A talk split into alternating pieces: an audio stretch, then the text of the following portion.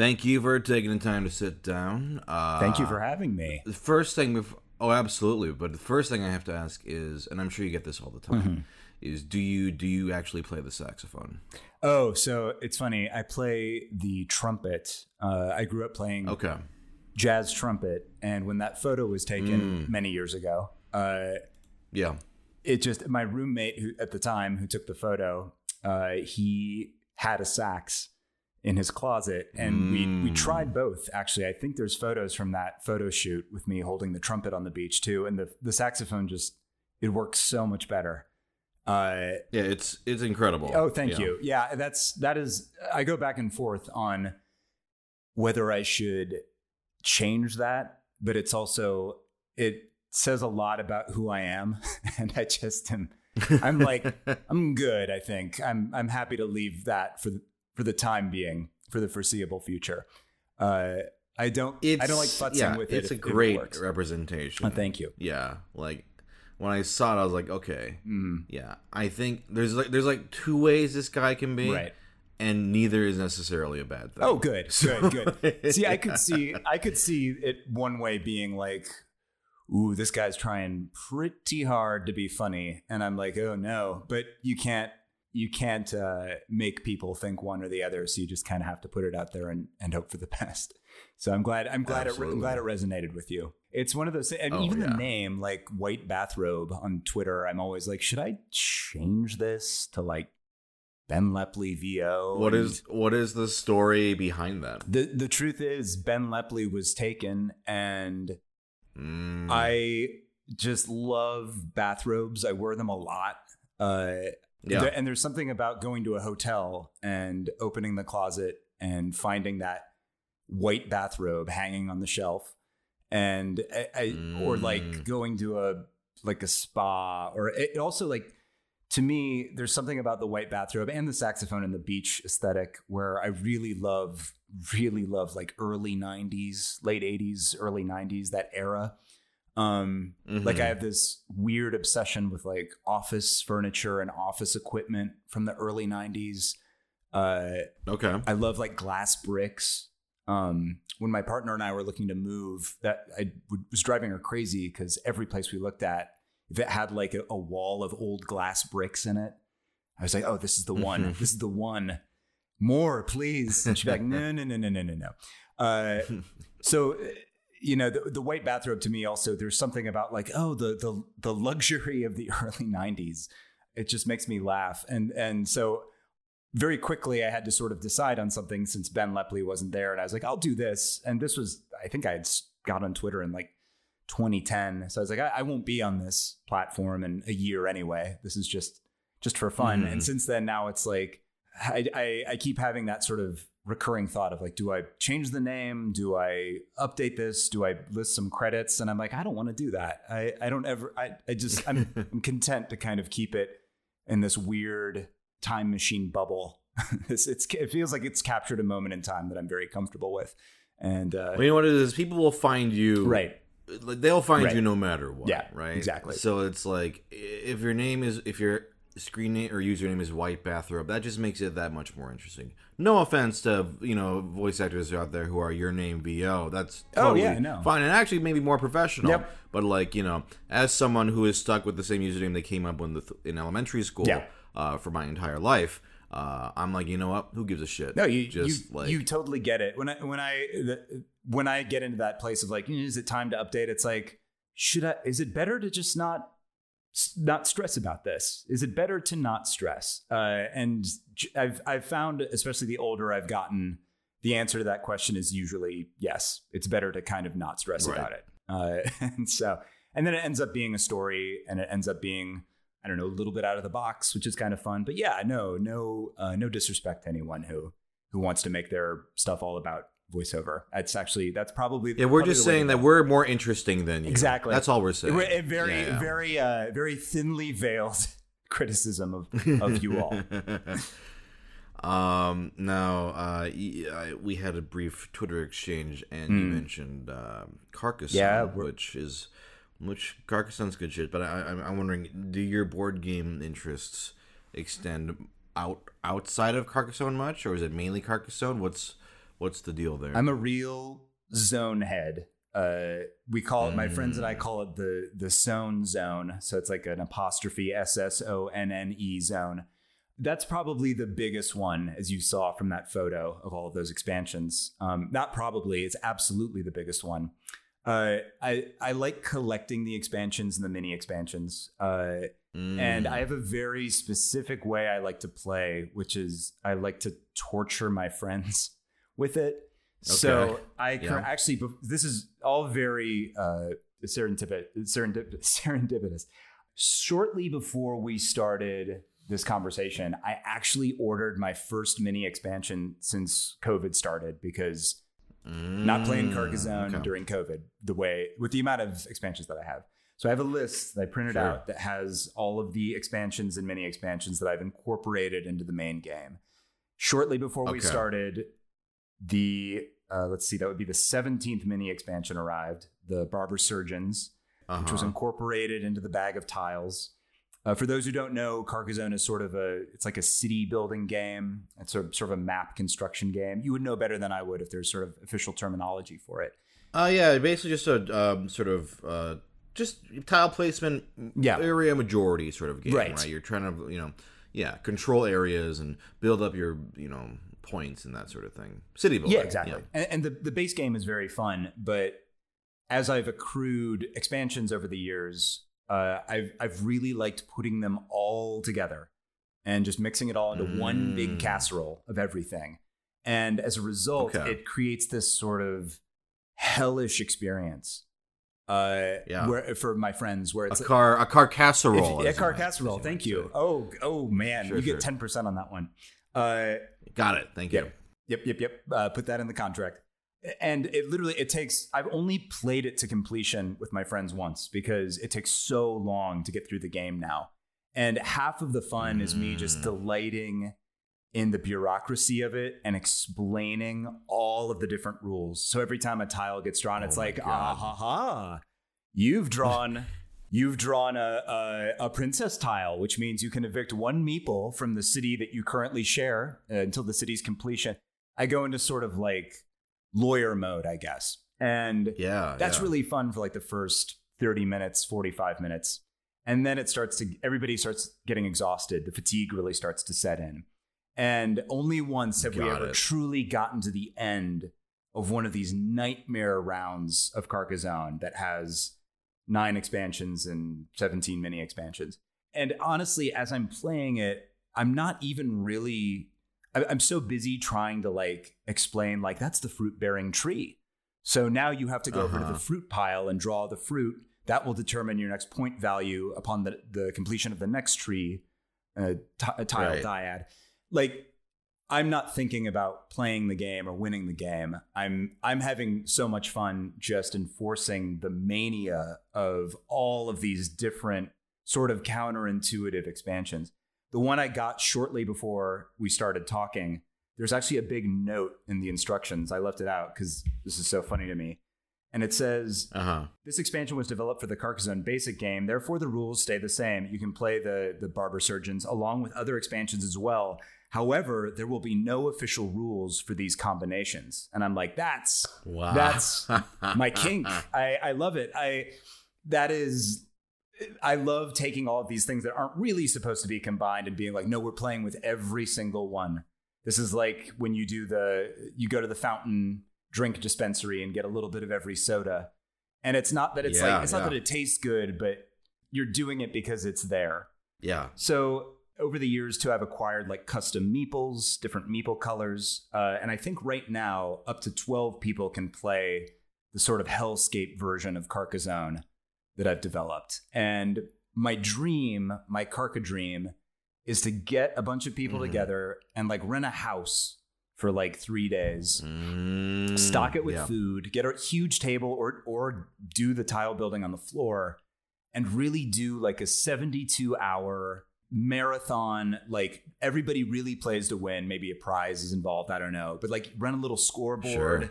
like really go all out and and really do this from start to finish and and have everybody involved be people where like after the fun wears off of me frantically expra- explaining these overwrought rules were just like in it to actually experience the 70 the 72 hour version of Carcomania. Got Yeah, it. That's that's my dream. Uh, I don't know if that'll ever happen. You said you finished a game. How long does it take? that took two days, and that was that was actually a while ago. That was more, many many more expansions have been acquired since then. Uh, Two days? I mean, like how many hours per day? oh, not I should I should clarify. Not two full days. Two like Yeah. like nine to five days. I would say. Like Oh shit. Yeah. Okay. yeah, it was great. so we're talking. So it was sixteen hours of Carcassonne. Mm-hmm. Yeah, and the friend the friend who hosted it had he's he's a real a real game nut, and he has this enormous table that he built himself for board games, and it was perfect because it's just it's Mm. it's gargantuan, and you know I- you have to implement some of your own rules and choices when you're playing a version of Carcassonne this big. One of one of the questions is the space that you're playing in is that is that space defined like that's the definition of where the tiles can go. So if like you've got a tile nudged up against the edge, you can't build around it. Now I don't like that because I Mm. think Carcassonne's going to go where Carcassonne's going to go. So Sure. if you need to put a city, a volcano, a cultist shrine somewhere on the edge, and and it's like you're you're teetering, like I don't want Yeah. the spatial stuff to get in the way. But it's hard because Uh-huh. there's so many tiles. It's hundreds of tiles now. So I don't know if you could really Sure. contain it. I don't want to play on the floor because I don't want it to be too uncomfortable.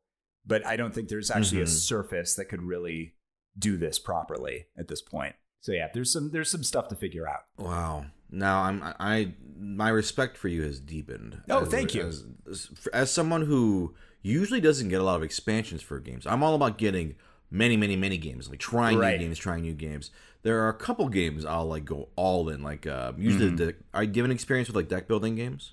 The only deck building thing I've ever fully committed to is Slay the Spire. That's it.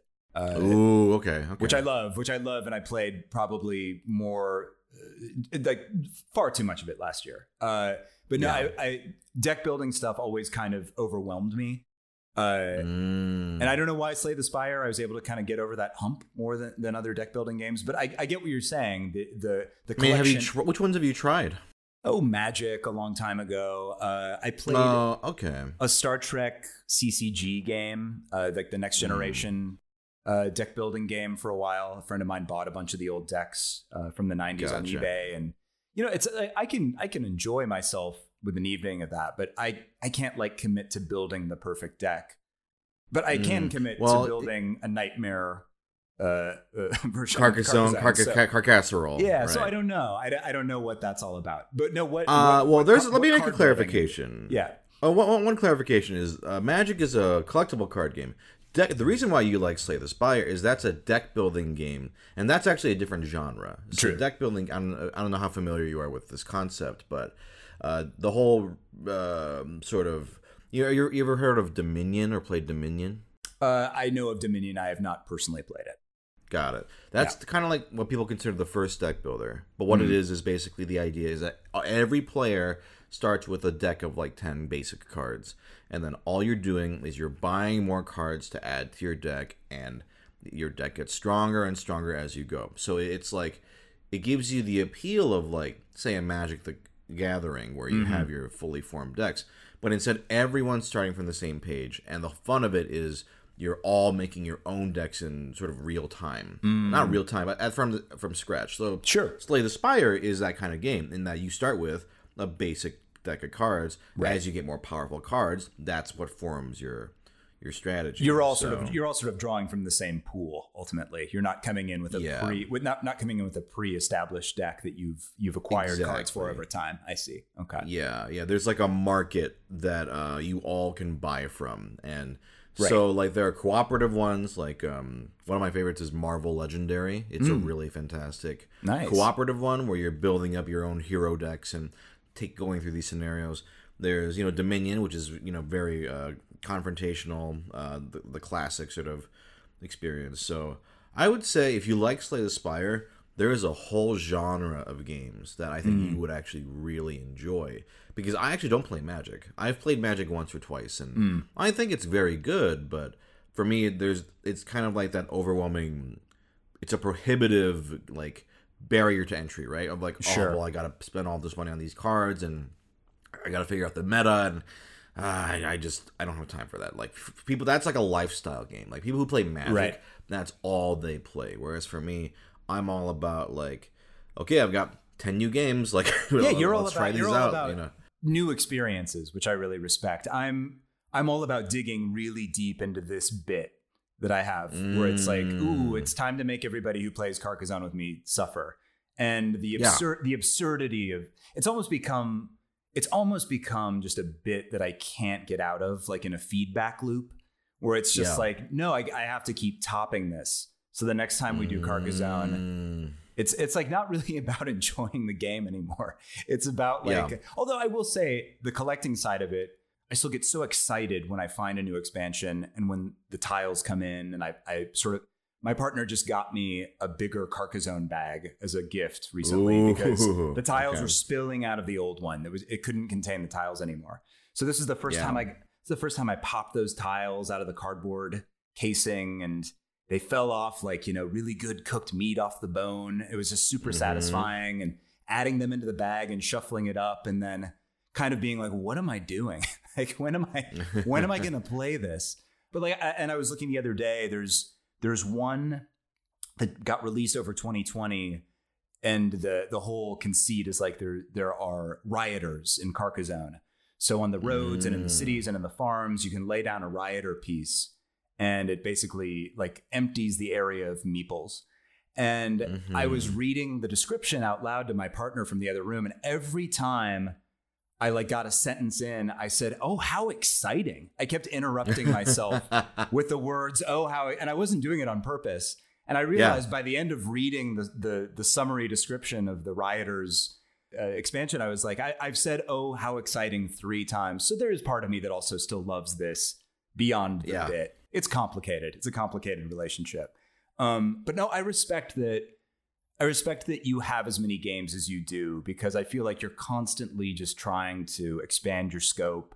You know, uh, you're like I, I actually really like that. Game nights are something that I really miss. Mm. I've done a few like you know virtual tabletop things with friends. I actually played um, Twilight Imperium for the first time in Tabletop Simulator Oh, over COVID. Okay. But I was Yeah. I was in my apartment in the valley in July and it was like Mm. 110 degrees and the air conditioner was broken and I was like this is just I think I would really like this if it was in person.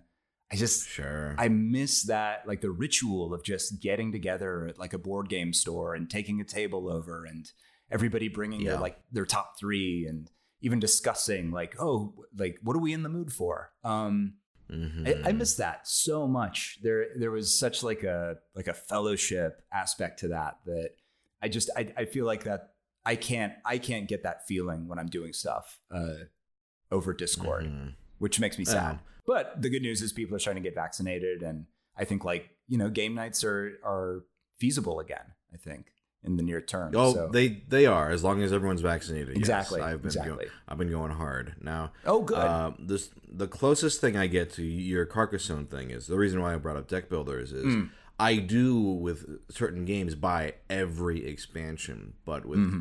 With deck a lot of deck building games, it's more it's not nearly as crazy because so let- let's say for Marvel Legendary for example, I think I might I might at this point have like 20, 20 expansions or something crazy, Mm-hmm. but. I have them all in like their, you know, with their custom labels, of course, in, in this giant box. But the way the game works is it's like I have a randomizer app where I can just it just automatically I just input all the all the expansions I have and then each game it just spits out okay play these five heroes play this scenario go Oh, I love Uh, that. It- the, the idea of a randomizer that makes so much sense because then you still have the fun of getting it all, but you Yeah. don't have you don't have to play it all every time. Oh, I love that. that to me is uh, you know infinite games essentially like there's Sure. n- you you- like you and and it makes it so that adding more content uh, still feels very exciting. I'm like, oh, but let's add these heroes in, and then when if what what if this hero plays with this hero? It you're always discovering new combinations. Like Aeon's End is another great deck builder that I mm. do all that with. Just I'm playing through it right now, and you know, trying all the new characters and mixing up all the all the cards or whatever. It's that's that's my closest I get to what you do with Carcassonne. Now, Sure. one thing I have, I mean, we can just I mean, I, I'm fine. We talk about board games the entire time, and also, Sure. if you're looking for board game, uh, board game nights, uh, we can talk after this. Yeah, we'll we'll be we'll be uh, connecting after this. I will say yeah, we'll, be- real, we'll, we'll, we'll be discussing. Yeah, real quick, just before I forget, uh, on Yeah. the topic of cards, I, I think I've told you this on Twitter before. I also feel like we've one of the funny things about things like this is, you know, like voice actor Twitter, I guess, is that I feel like Mhm. I've met you before, and this is our le- legitimately our first time having a conversation. This happens to Mhm. me all the time with voice actors, where I just you you see them on Twitter so much, and it creates this Mhm. really interesting experience where the first time you sit down to have a conversation or work on a project together, you're like, I've never actually I've never exchanged words with you in my life. So forgive it. I can't remember if, if I've told you this on Twitter before or not, but one of your videos, the I Hmm. believe it's the one with the voice prompts for card games. yeah, I, yeah. I latched on to, hey, I'm riding here. And I say that so much. I don't know what it is about that micro moment. But like in Yeah. the car, like when someone cuts me off, my go-to now is like, "Hey, I'm riding here," and I'm like, "Oh man, it is such a specific moment from that one video. I don't know what, how it got its hooks in me, but it did. So I had I have to tell you that, and I and thank you. No, for, I- thank you for your work. I, I'm a big fan. I deeply appreciate that. I have definitely had friends and friends of friends be like, uh, yeah, there's one line from your videos that just has Mm. become part of my vocabulary. And to me, that is one of the deepest compliments because that's like what Homestar Runner did to me, right? Sure. Homestar Oh, Runner totally. was what was infected, it infected my vocabulary. Yeah. And so to, to know that, you know, anyone out there has like one silly little phrase that just inserts it because I do that all the time with like you know uh fucking vines and TikToks. If a funny Absolutely. like video, it, it just becomes part of your regular vernacular. Yep. Uh, There's So, something about I think glad- there's something about that. pacing. Something about pacing, you know, like I used to little moments from Mm. like I'm trying to think of a good example and I'm probably not going to come up with it right now, but something like like a Simpsons episode where it's like, mm, you know, oh right, the gas. It's like my my best friend and I say that all the time. And it's mhm. or like man alive, this man is alive. It's like the the the phrasing of it just sort of yeah, like earworms its way into your head and you'll just you'll say it in response to things with that person a lot and then you'll Yes. sit, you'll be you'll be at like you'll be at work and you'll be like oh right the gas. And everyone's like what are you talking about? Hey I'm, I'm riding here. Like what is that in reference to? It's like right i have to remember that not everyone has seen the same youtube video that i've seen and i can't expect them all to call that knowledge up in, in a heartbeat. I do this shit all the time. yeah all the time. Like yeah, I uh, and I have friends who also do it, and you know what? It's like we we just it, it, we don't mind if people don't. Yeah. no, Totally. Because it's like with it, usually you say it with an with the, such specific cadence that they know it's from something. They just don't care. Mm. Yeah. They're just like Yeah. all right. It's Yeah, it- it's Um, it's usually it's usually dropped without a without a, any kind of follow up. Um, Do you have one that like uh pops in your mind? One that you say like pretty frequently, like it comes up, like just any any sort of silly little quote from anything that Hmm. pops up in your regular, uh, just day to day like hanging out vocabulary. that's a really good question. I know that there are. Um, I did a I did a cartoon with the the same friend I mentioned, uh, who I do Simpsons with. Uh, I do, the, do the Simpsons quote with. Uh, we made a cartoon together, and there's a Mm. lot. There's a lot of moments from that cartoon because we we recorded it and animated it ourselves. So we heard those tracks over and Mm. over and over while we were animating. And it's not even like, oh, it's our cartoon. We're so funny. It's just, it's literally from hearing something on loop like a thousand times. In Yeah. that cartoon, I play kind of a, a out of control, very maniacal vacuum cleaner salesman. And he's doing his vacuum pitch. Uh, hmm and in the background of a scene, he's talking about all the things the vacuum can clean up. And he goes, dirt, dust, and debris. And uh, that is something that when I'm with that friend, when we're driving around, we don't necessarily say the words dirt, dust, and debris. But with that Mhm. cadence, if there's like a th- if there's three words that fit those syllables, like uh, I, this is not a good example, but it, it'll have to do for now. It's like turn left here, like that's here is not two syllables, so it doesn't fit. But there, it's I think with us, it's less words and it's more tonality and cadence that we end up sort of parroting. Mm, uh, yeah, got it. That's that's the big one. What about you? What's what's your go to? Oh, there's so many, but just one that came.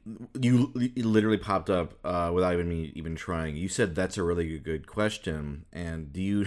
You've, I'm sure you've seen this clip of the Mega Man Eight, the vo- bad voice acting. Uh, Oh, yeah, Doctor yeah, Light. yeah. Yes. Yeah, Yeah. Yep, so yep. one one of the phrases just in my friend. That's a good question. Uh, that that specific. Anytime anyone's a good question, we go. That's a good question. It, it just it's just that that's one that pops up. Ooh, that's Uh, no, that's that's close to my heart. I love that. I feel like I've taken moments from Symphony of the Night as well. Uh, I think what is a man, like, and that's that's always fun to throw into conversations with like, like you know, uh, people from a day job, you know, who really Yeah. they are not going to make that connection, and it's fun to it's fun to noodle that stuff into like a meeting, you know, like and and Yeah. let it hang there and be like, you have no idea what I just tucked into this conversation.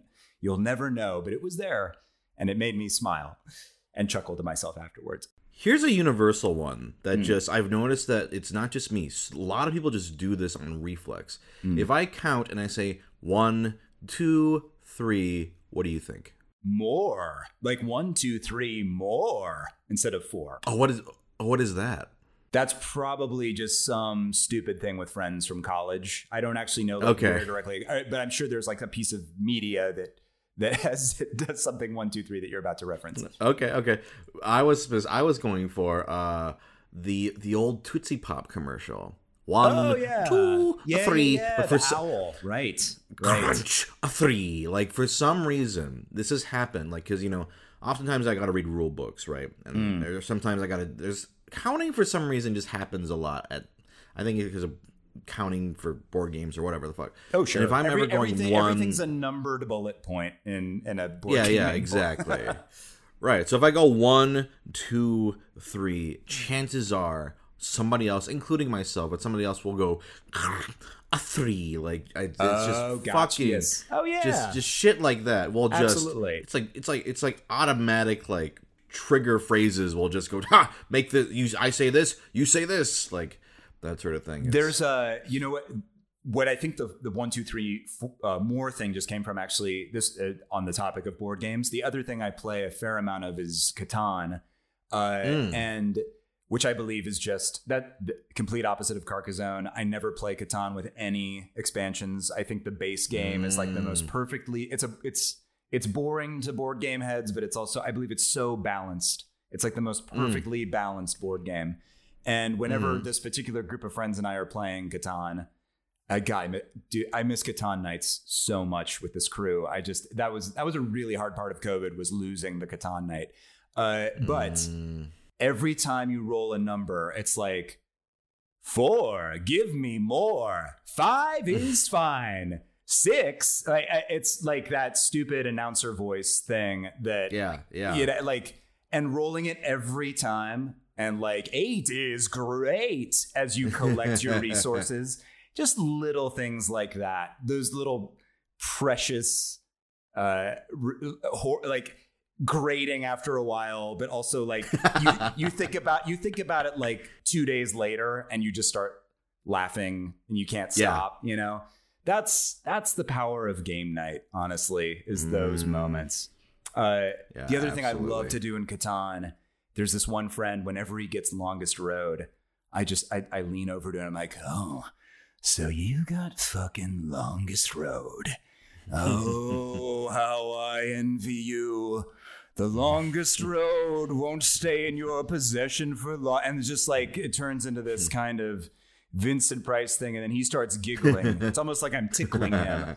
And then it's just like, and it just goes all night until longest road changes hands.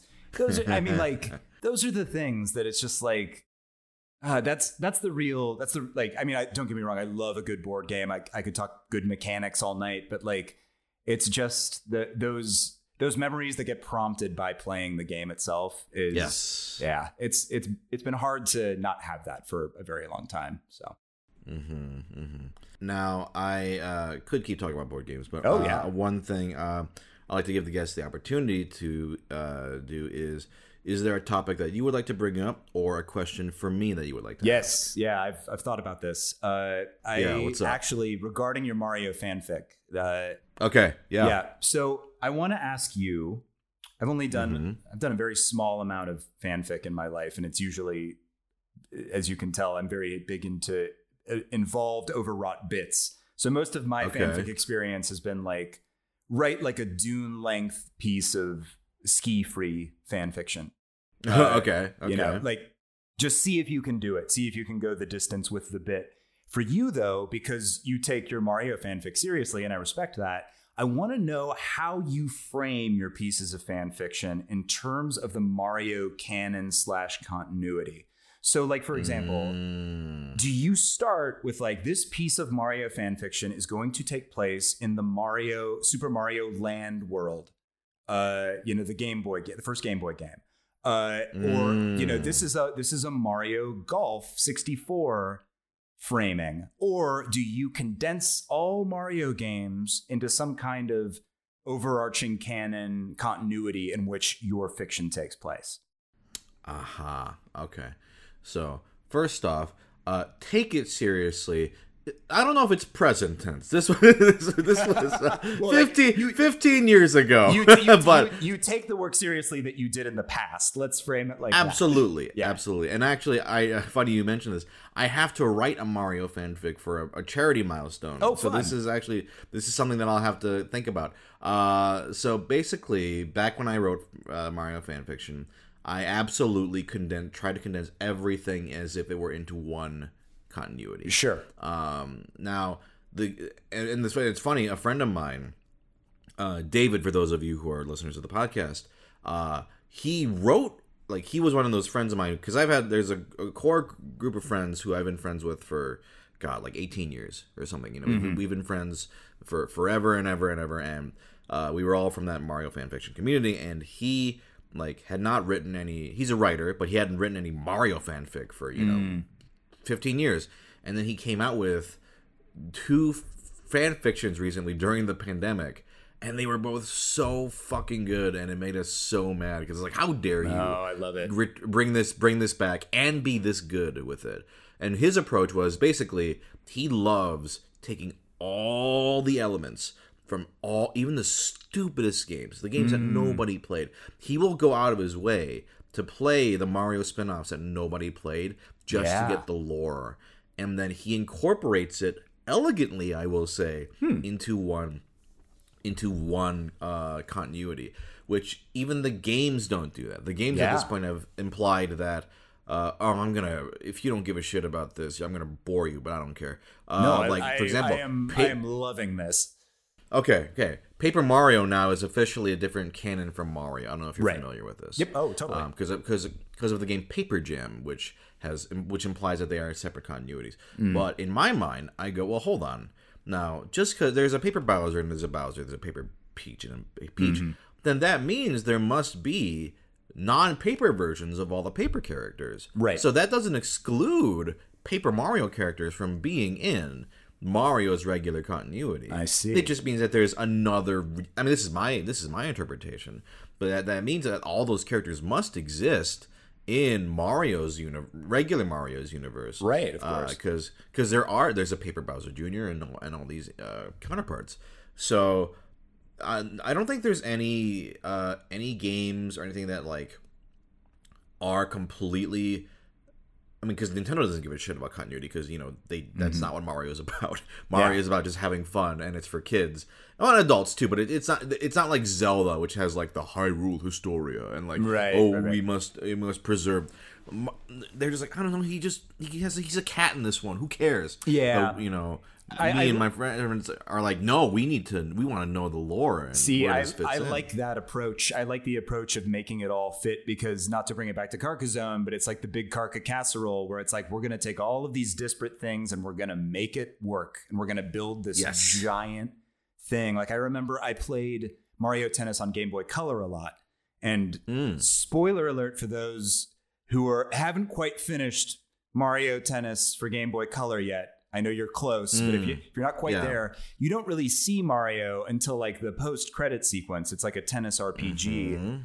Then you Yeah. fly in an airplane over a rainbow and you go to what I believe they call it Super Mario World in game.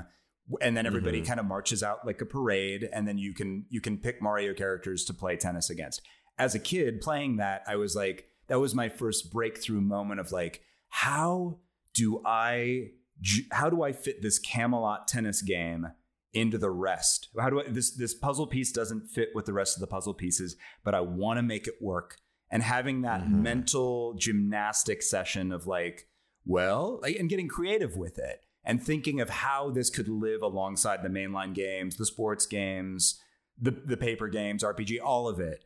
Uh, I love exercises like that. I just Yeah. it's it's fun. So oh, that's interesting. That's interesting to me. That Yeah, you, that's your. I love that shit. I mean, Yeah. if we're gonna dive into Mario Tennis, which I actually have not played the Game Boy Color Mario Tennis, but It's quite fun. From what I understand, it's a bunch of human characters, Yes.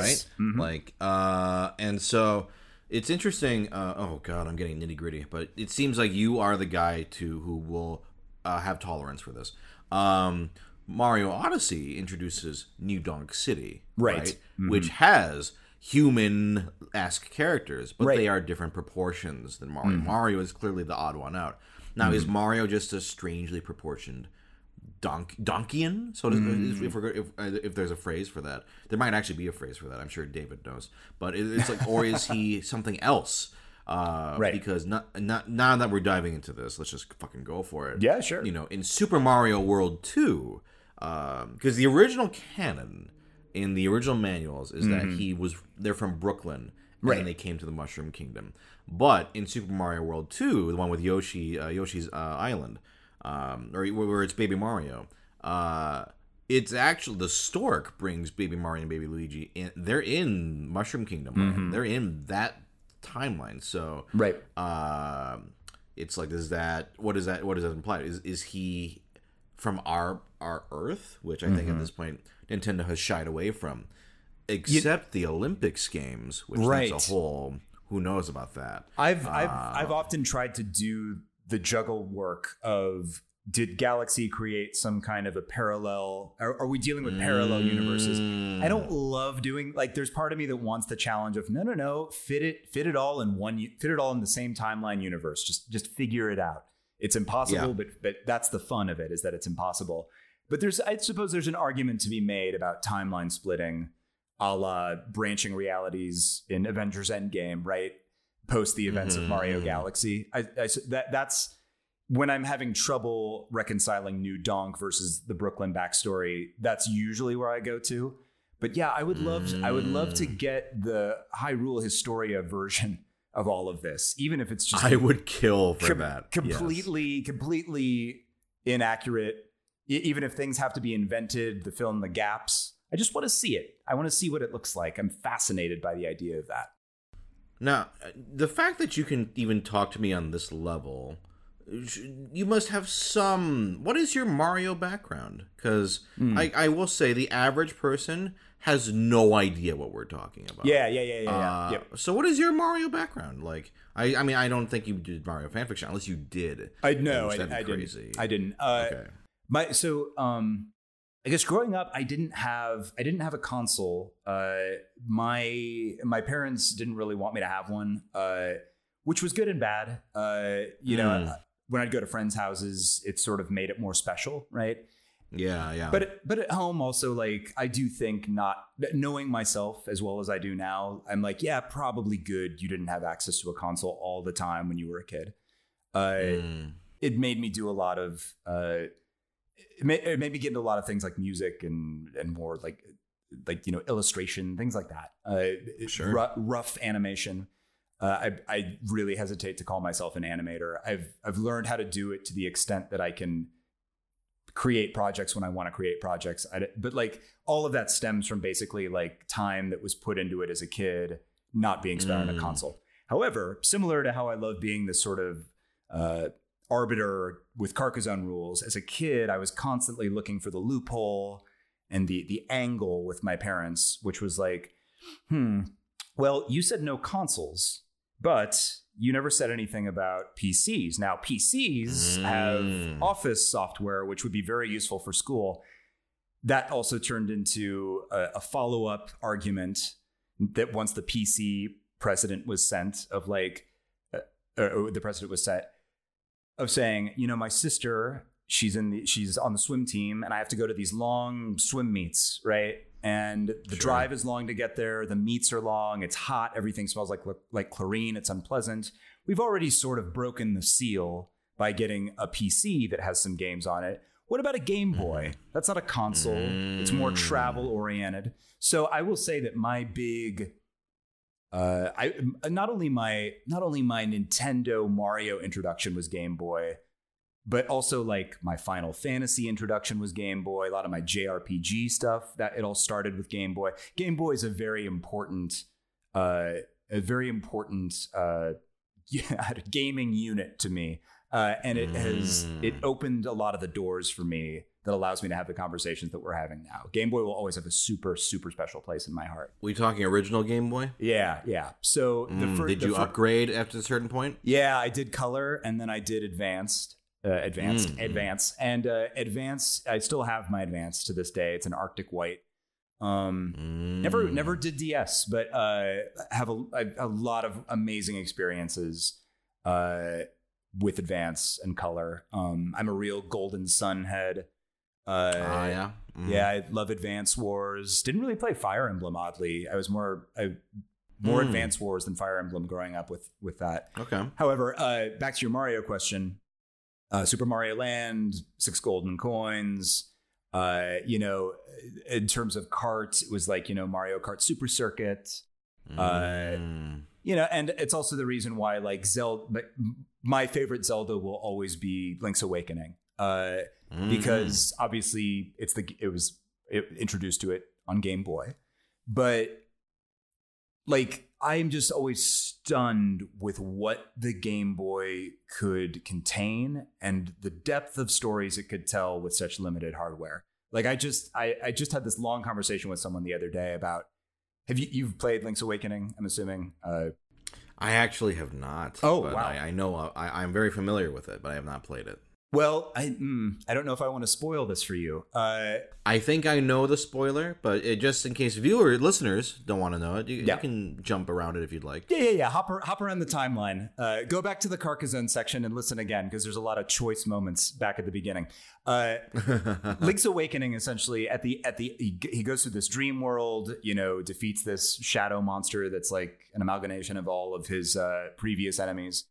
He wakes up in the wreckage, the flotsam of his shunk, of his of his sunken ship, and watching this as a kid, the little cinematic that plays at the end. uh, Link pulls himself out of the seawater. He sits on this floating piece of wood and he looks up at the sun and he sees the windfish, which is like the creature that said it was creating the dream world in his mind that needed to be freed. He sees the windfish, you know, sail across the front of the sun. The music swells, an incredible soundtrack. And, you know, his eyes light up, he smiles, and then it cuts to credits, like while he's just floating there in the water. As a kid, I was like, oh my God, Link's not going to be rescued. No one's going to find him. He's he's there Yeah. to die. His subconscious took him on the the the the, the archetypal adventurer on one final adventure that took him through this island, Mm. gave him everything he needed, one last romantic interest, one last monster to slay. All along Yeah. the way, he's learning the lesson that everything is finite, everything is impermanent, life ends. Yeah. And at the end, when he wakes up in that wreckage, he's done the work in his subconscious when he was, you know, feverishly passed out hanging onto this log, the old mast of his ship. His subconscious was doing the work of coming to terms with the fact that his, that his life was over. There's this great Yeah. book written by this uh, psychiatrist named Irvin Yalom, and it's called Staring at the Sun, and it's all about coming to grips with your mortality. Staring at the sun is Mm. obviously a very uncomfortable thing for people to do, just like the thought thinking about what death really means is. And there's Sure. something so something even in that that that phrase staring at the sun. I'm like, "Oh my god." Link stares at the sun and squints and smiles as he sees sort of the last vestiges of this hallucination of the windfish as it sails away into nothing as he's as he comes to peace with the fact that it's enough and and this is this is the end of his story. Now, I'm sorry for that long diatribe, but the point is that was all communicated on a Game Boy, on a little mm. black and white mm. screen, you know, like a couple inches by yeah. a couple inches. And it's like, that's probably not the canon inter- interpretation of that.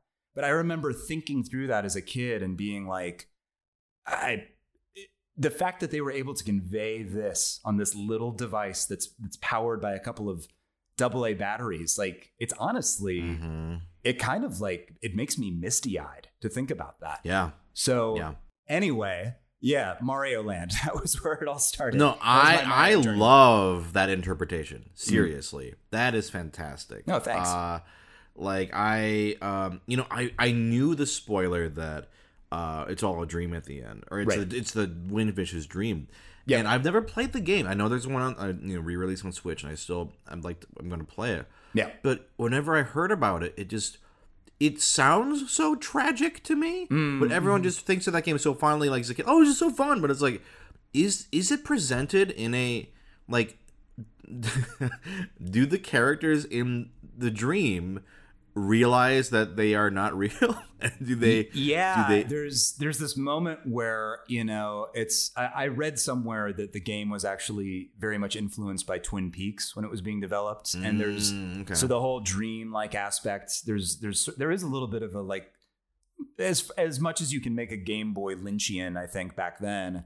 There's like a moment mm. where all of the as the instruments all come together to play like the song of the windfish that wakes the windfish up you see all the scenes that Link has visited along the way, and they all fade to white with this big sort of wave crashing noise.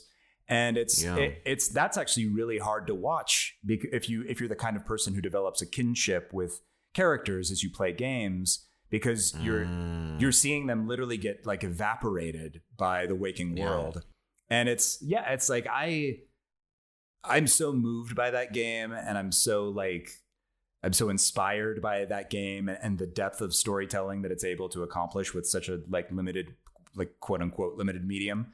But like it's also it's it it it retains a certain amount of like happy happy adventurer energy throughout. So you never mm. you never I mm. I have not played the Switch version either, so I don't know if that differs, but you know, it, you you never lose the sense that you are on uh, you are you are Link, and you are bounding around with your sword and shield and solving puzzles and having a great time. It, it never gets heavy mm-hmm. in that sense. Um, mm. But yeah, and mm. and that ending honestly is also that ending cinematic is very uplifting. It's just like I remember interpreting it that way as a kid and thinking like, yeah, that actually is. It's cool that I was able to reach this interpretation from such a such a small device. Um, sure, sure. Yeah you you mentioned were you going to say something on Mario Land? Oh yeah, so uh, I love the original Mario Land. Um, mm. Probably because I'm a Game Boy a Game Boy boy, uh, but. Yeah. You know, there. A, I think the soundtrack is fantastic. I think it has like some of Mario's most memorable music. Uh, mm-hmm. The first land. It's a really short game, but it's so fun. It's such a fun exercise to me to kind of see how something like Super Mario Brothers would be converted to a black and white medium with such a limited screen mm-hmm. range. Um, I also love Six Golden Coins. I just I, I love like I love the introduction of Wario and sort of the dark yes. mirror Mario, especially like you know Wario is such a fun character now, but like original Wario was kind of frightening. Uh, yeah. and, and he's like very big and very grotesque. Yeah, he is, and he's he's he's a he's a real threat. They really raised the stakes. I feel like with, uh, you know, uh, you. I actually was trying to remember this before I hopped on. Um, what's the name of the, of the big bad from from the first land? Uh, the one in the UFO. Um, Tatanga. Tatanga. Thank you. Like. Mm-hmm. You know, if if anything is kind of missing from Land One, it's like a great antagonist, and I mm. feel like Wario kind of steps in and, and you're like, oh, I didn't expect the second Mario Game Boy iteration to have like such an interesting bad guy. And it's I was expecting yeah. it to be just like, yeah, we'll drop Bowser in there for the second one because the 2nd mm-hmm. one more closely mimics, you know, the Super uh, Nintendo generation Mario games. But no, it's just yeah. like they they did something so interesting, which is like, yeah, this is there is a very grotesque mirror, like Funhouse mirror version of Mario who is greedy and you need to you need to unlock the back door of the castle and get back in there and, and boot him out.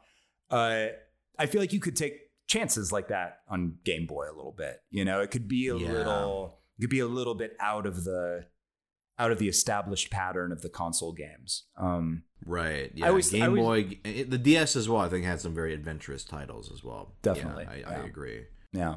Um, yeah. I always- with- I oh, sorry. Go ahead. Oh no, I'm sorry. Uh, I I always compared it to like playing a ukulele instead of playing a guitar. You know, it's like less Mm. less strings and less buttons, but also like the, the the kind of music you you can make is obviously much different than a guitar, but it's also like it's it's very it's beautiful in its own respect. Uh, right. and and they also and they also play together very nicely. So you know, a console and a a console and a Game Boy game can live alongside. Uh, they can coexist in a really wonderful and interesting way. Um, yeah. Yeah. yeah, yeah. It makes me a little. I mean, I love the Switch, and I love that it's portable, but it does Mhm. make me a little sad that we don't have that Right. similar sort of relationship, right? Where it was always Mm. like, because you, you you never got like a 3DS either. I didn't get a 3DS. Uh, Mm, okay. I I just I, I I enjoyed the I think what you're saying that smaller experience, kind of seeing like Mario Tennis 64 alongside Mario Tennis Game Boy Color, and just realizing that these are in the same vein, the same family, but such drastically different experiences, yet still so complementary of one another. To the point where the cartridge can integrate through the N64 controller to unlock characters on the N64 cartridge Mhm. from the Game Boy card. There's some it's a beautiful synchronicity to that that I just I, I I agree with you. I love the Switch, play my Switch all the time, but I do miss that sort of like these are two family members who are very different, but who also work together in a, in a very special way. Sure.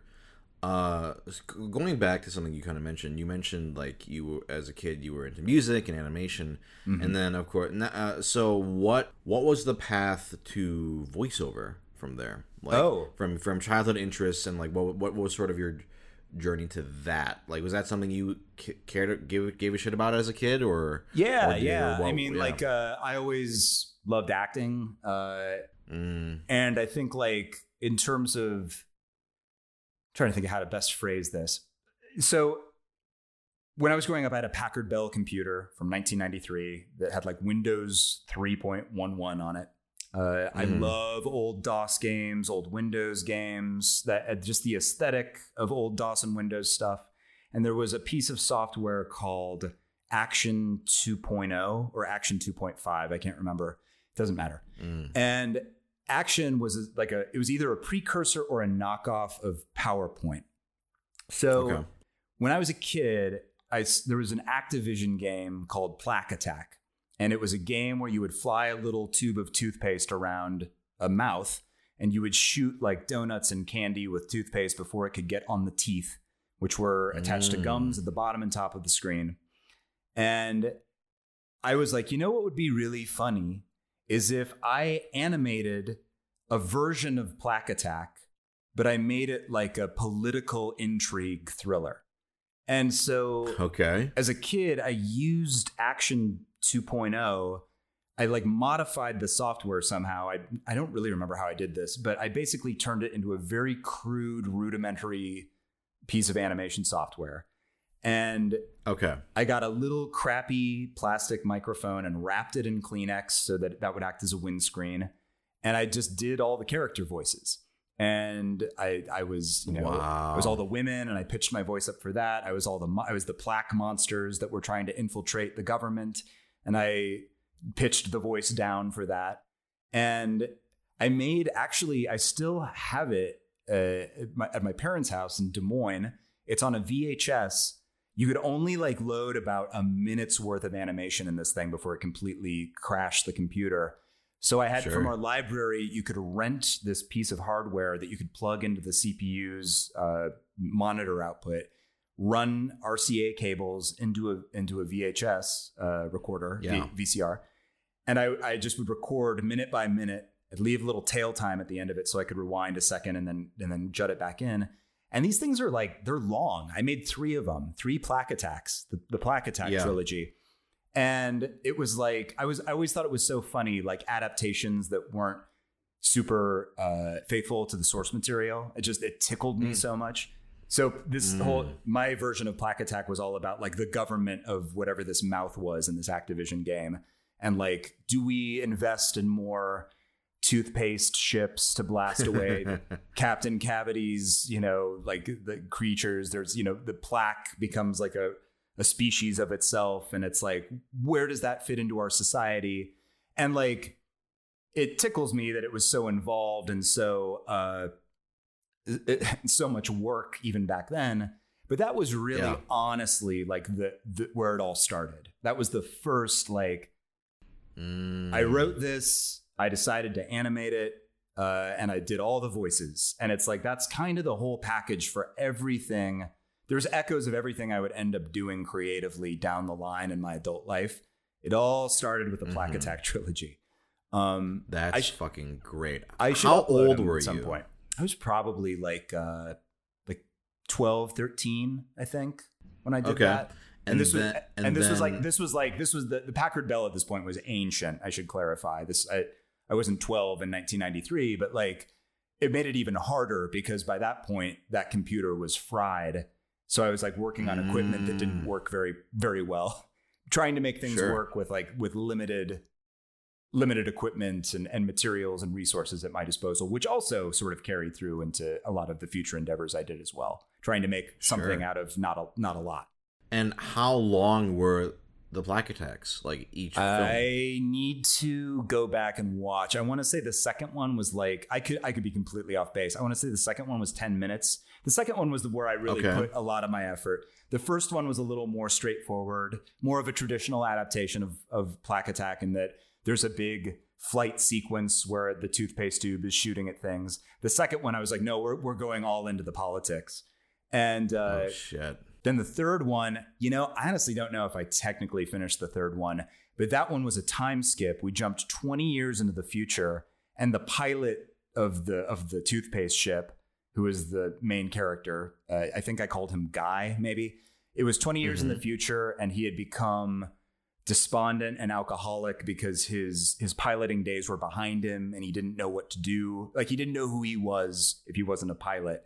And the whole thing Yeah. was this sort of sad look into the future where it was like the villain from the second one got off on the on the charges against him, opened up this opened up a string of like successful nightclubs amidst the teeth. So like he was doing really well for himself and like hadn't really faced the the justice uh, that he Yeah. that he should have from the second one. There was like one of the plaque monsters like survived but like lived in the in the mouth sewer system. Like I I look back on that stuff and I'm like, "Oh yeah, this has this smacks of all the things all the cartoons I would make down the line, all the things I would pitch down the line, uh, you know, themes of like loneliness and despondency and uh, you know, it's all there, man. It's all there at 12 in a nice little in a nice little VHS package. So I think the problem with Plaque Attack 3 was it was really long. Like it got to a point where the, the hardware couldn't handle it anymore. But I want to say that was Mm. certainly the longest and probably clocked in at 15 minutes before it before it like broke the computer probably. That was a very long answer to your question. I'm sorry. That no, I love this. You Okay. absolutely need to upload these. I should like I should make that a project this year. I should go I should go get those uh even just for your own sake, because Yeah. to lose that Right. would be a tragedy. This is a fu- this is a fun little thing. I just as I'm talking through this to you, I'm remembering some things. Plaque Attack 2 also I made a little a bumper to put on the front of it that had like the soundtrack for Plaque Attack and it's like available at Sam Goody. Uh you know, you know remember like on on movies on VHS types they'd always have like the little- yeah, yeah, pick up the pick up the soundtrack at Virgin Records, available now. And the and the the soundtrack was all MIDI files that I stole off of a site for like Final Fantasy Adventure and I don't, I don't know what else, my- old Sierra Oh, adventure shit. games, things like that. Yeah, it was man, that was just it's fun as you get older and you're just constantly running out of time and there's just not enough hours in the day to do all the things you want to do. It is fun to think back about that stuff when you had nothing but time and nothing but energy, you know, and nothing was stopping you from from putting things like this together. Oh man, I wish you had written Mario fan. I wish you were in that community because I, I- would have loved to see what you would have written. It wasn't. oh it wasn't fan God. fiction. It wasn't fan fiction, but I did do a Mega Man screenplay that took place in uh, Jamestown around 1776. I was like, could I could I take the Mega Man canon and could I put it in the Revolutionary War era and make it work? And now I'm not claiming this is good. This I'm sure it's a hot dumpster mess, but like. Uh-huh.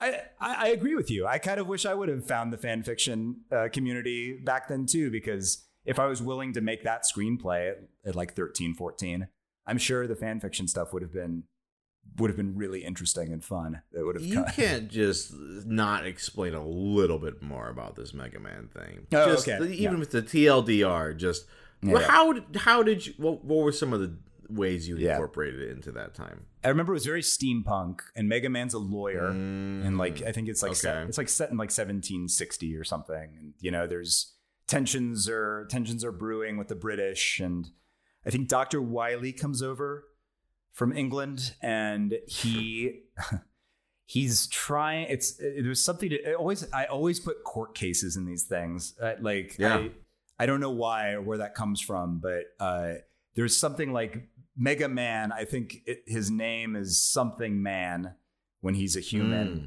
Then he's injured by Doctor Wily and his his sort of steampunk 1760s era. It's like you know, there's like like Leaf Man shows up because he's made out of wood, which like seems doable back then. Whatever, whichever Robot Masters really translated to steampunk, I think were the ones I picked. And then Dr. Light uh, ends up sort of finding Mega Man when he's wounded in the streets. And like he wakes up and he, he has like, you know, like like brass gears and cogs in his chest. And he's got a little like pipe coming out of his shoulder that's letting steam out.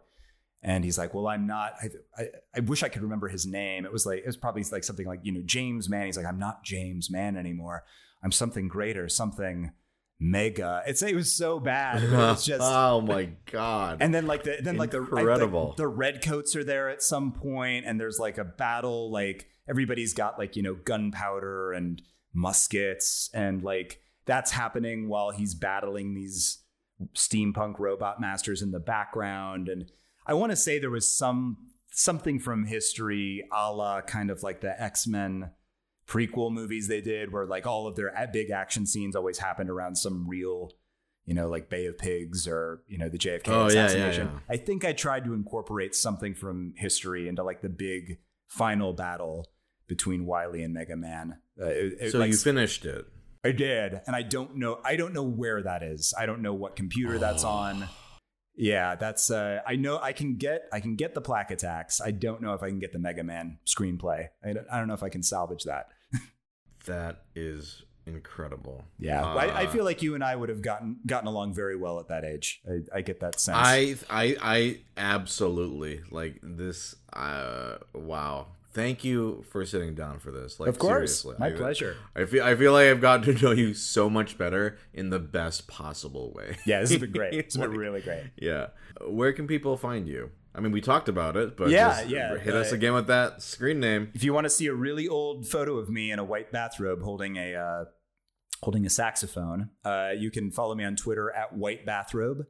Uh, I'm I don't do much on Instagram, but uh, I'm Ben Lepley. I got Ben Lepley for that one, L E P L E Y. So uh, feel free to follow me there too. That's like I'll announce I'll post a role announcement once every three years on Instagram, so it, it's worth your time.